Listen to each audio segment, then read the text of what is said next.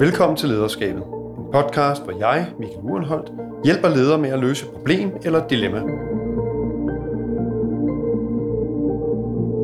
Jeg er ledelsesrådgiver i Ledernes Hovedorganisation og har erfaring inden for retail, uddannelsessektoren og rådgivningsbranchen. Og så har jeg været leder i mere end 30 år.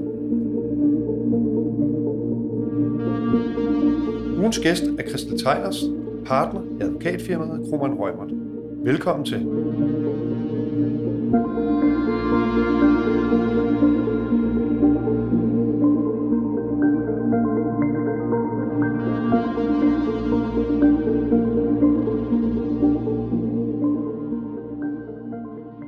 Jamen, øh, Christen, velkommen til. Jeg har glædet mig til at høre om dit dilemma, så jeg tænker på, om du ikke vil være sød lige at introducere dig selv. Det kan du tro. Ja. Jamen, jeg hedder Christel Tejlers, og jeg er advokat, og i dag er jeg også partner i et firma, der hedder Krummen Rømert, som er et større dansk advokatfirma, hvor vi er lidt over 500 mennesker.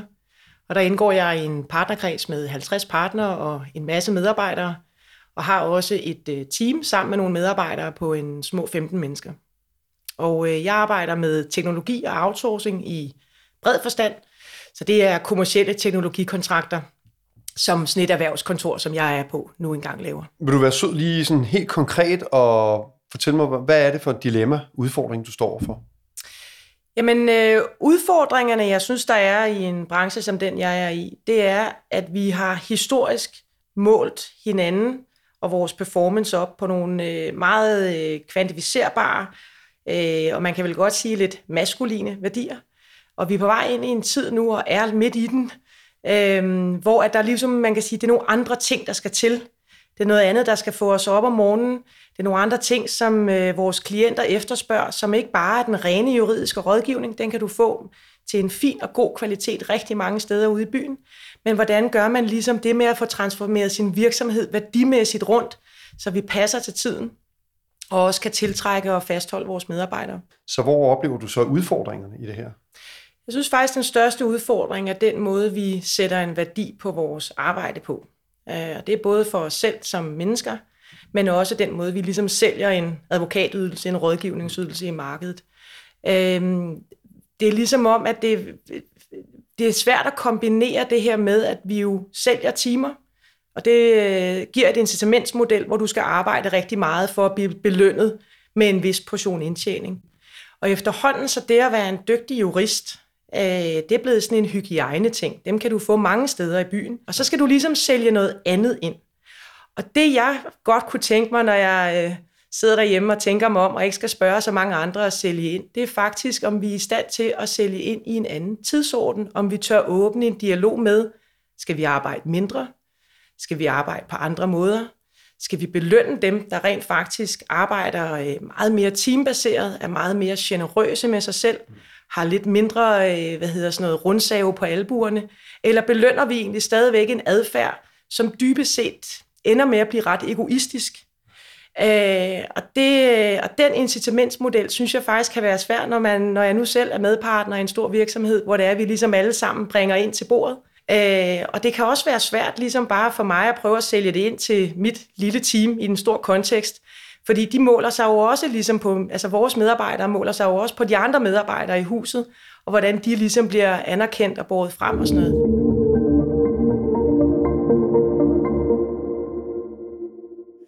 Der er rigtig mange ting lige nu, der taler for de virksomheder, der ikke går den her, nu siger jeg, kalder det bæredygtig vej, og den skal vi også passe på med at kalde alt, men i hvert fald følge de her nye strømninger de bliver overhældet af nogen, der forstår at gøre det.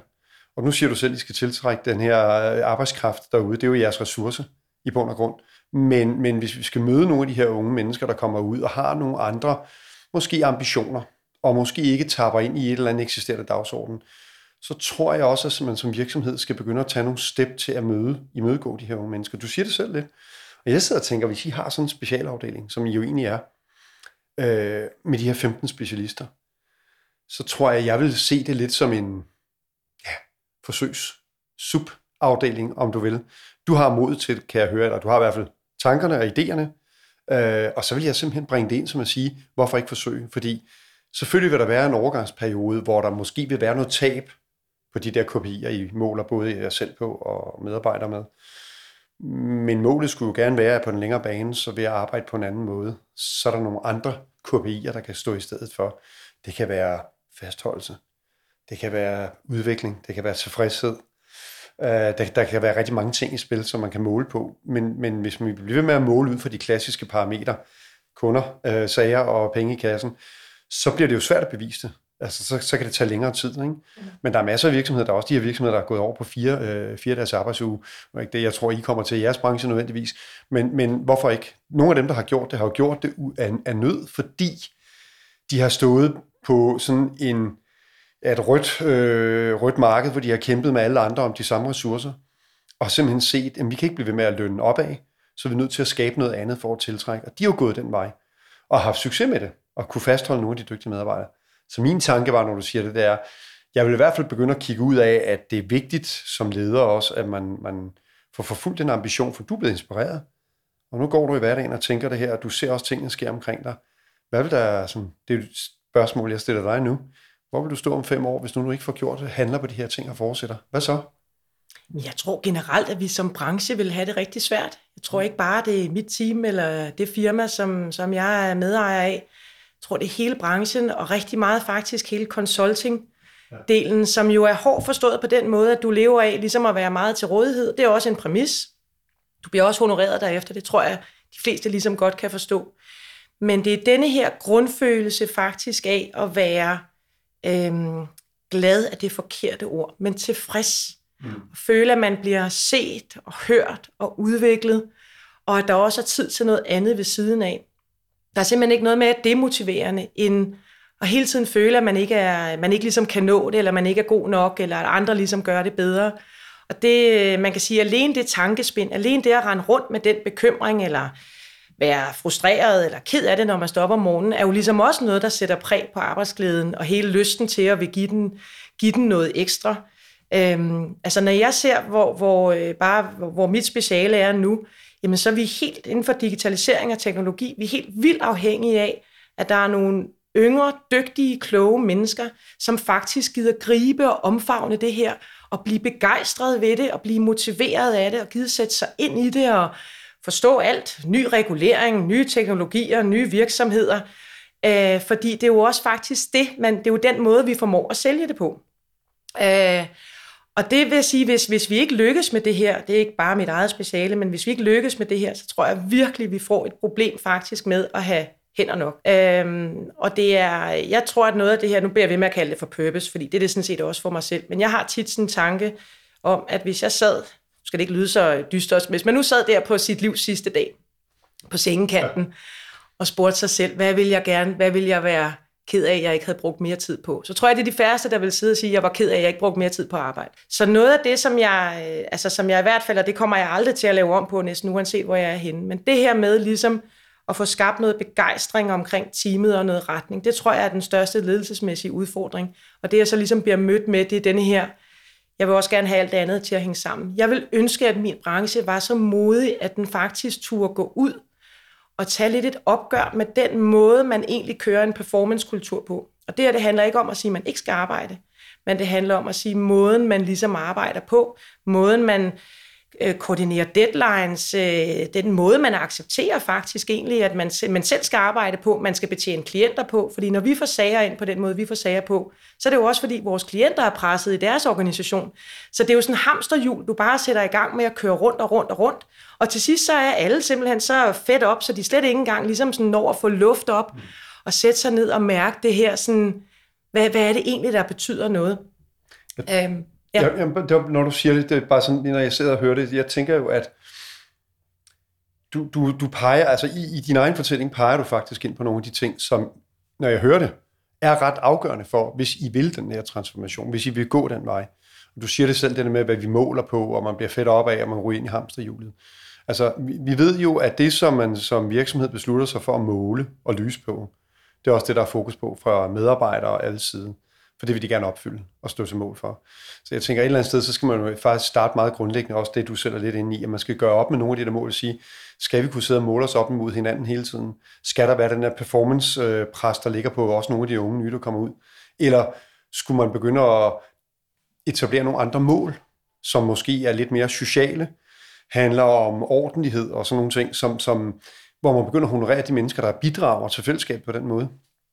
I sådan en type virksomhed. Jeg tror også, at vi taler ind i hjertet, øh, for at, jeg ved godt, det ikke er selvstændigt, men det, det lever dog, ikke? Men altså tale ind i hjertet af de personer, de unge mennesker, der kommer ind, som, som nu siger du purpose men de er i hvert fald mere fokuseret på vores omverden, og at vi har et bæredygtigt liv, og der er rent vand at få om 30 år osv.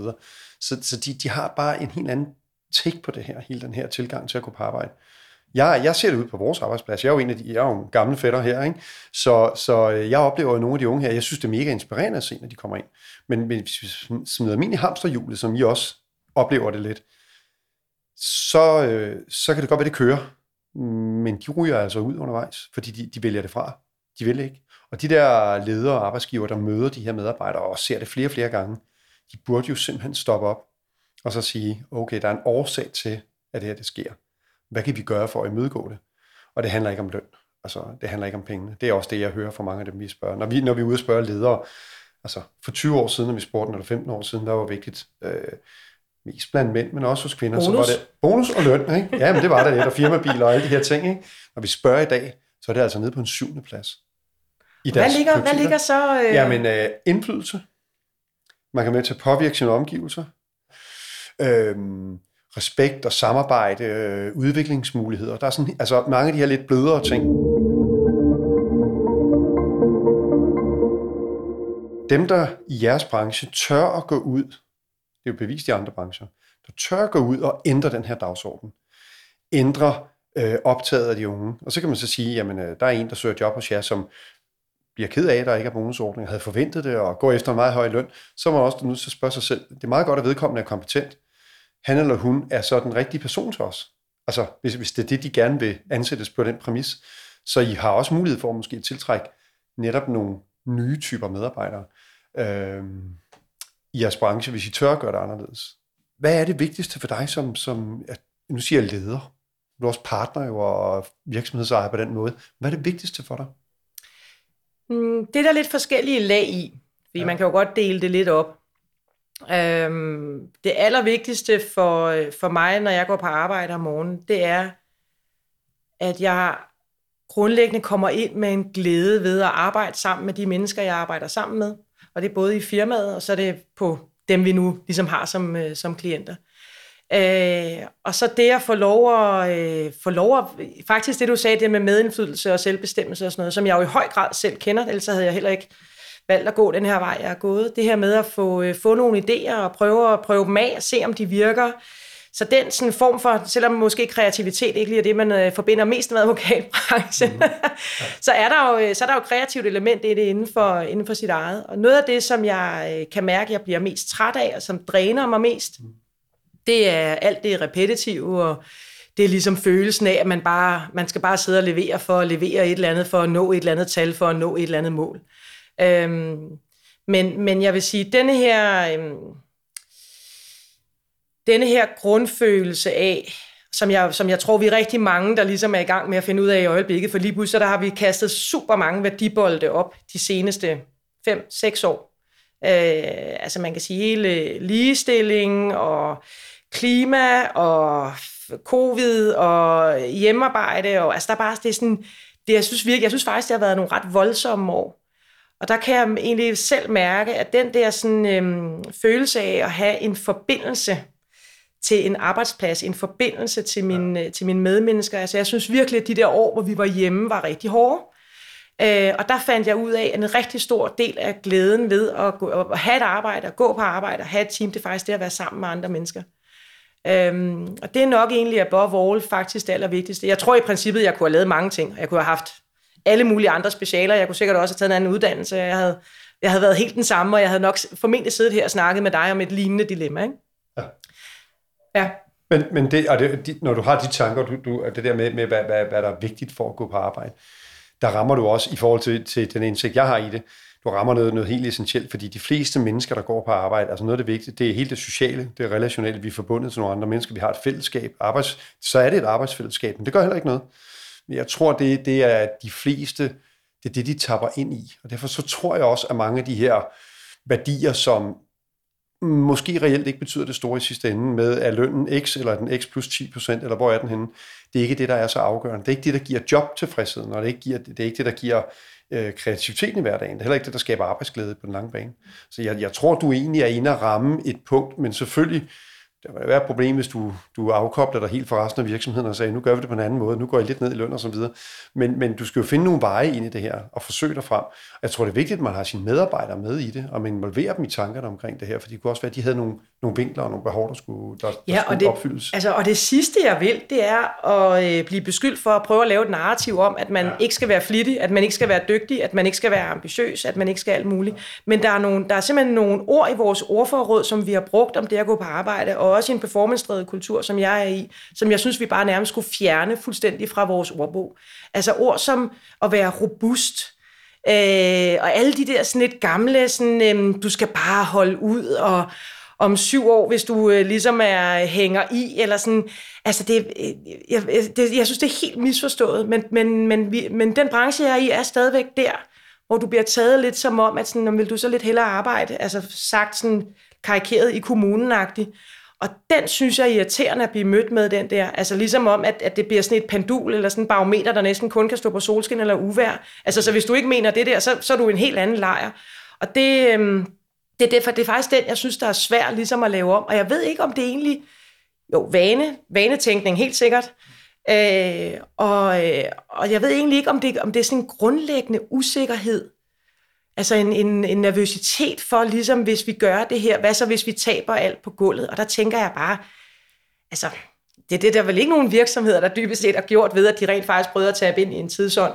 Nej, øh, jeg, jeg tror, du rammer spoiler, og der er en antagelse om det, du siger, det her med advokatbranchen, og i særdeleshed nogle af de store firmaer, det her med, er du der, så, så står barometeret måske på uvær rent arbejdsmæssigt, ikke? altså der, der skal knokles og så videre, og den modsatte side, så, så, så kan du, nu siger du det selv, søge ind i kommunen, eller søge ud i en organisation, eller hvad det nu kan være. Øh, det er også den ansats, og det er i hvert fald det, jeg møder derude. Det er det, jeg har hørt for flere jurister og advokater, ikke?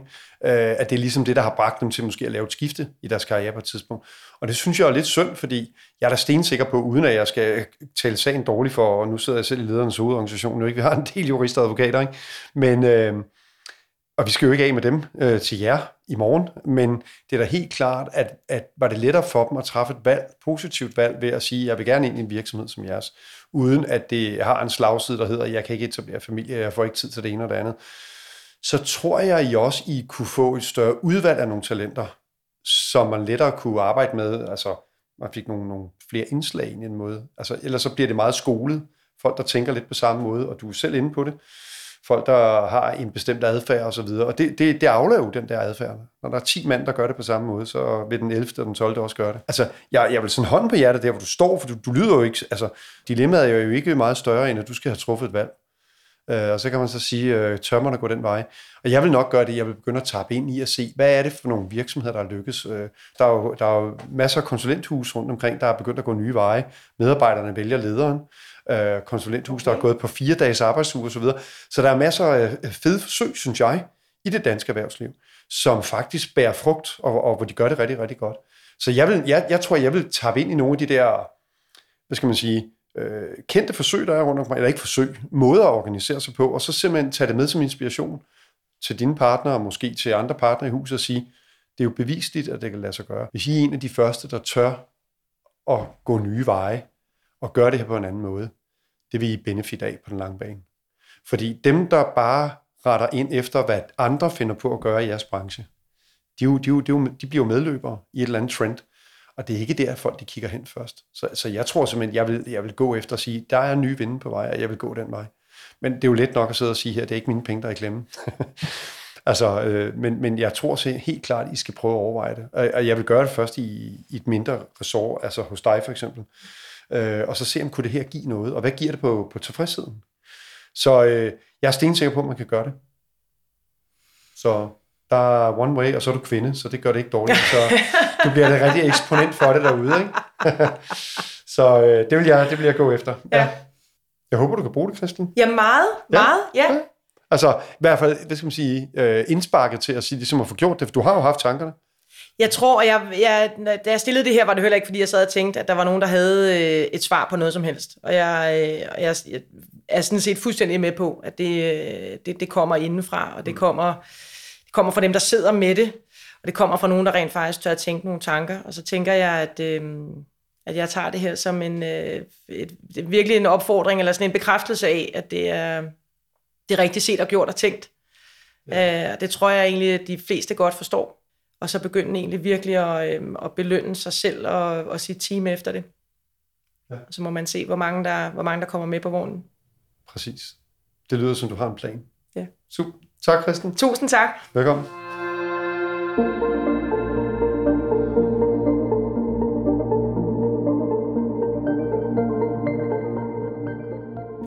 Du har lyttet til Lederskabet med Michael Urenholdt, og i dag med Christel Tejlers, partner i advokatfirmaet Krummernd Rømer.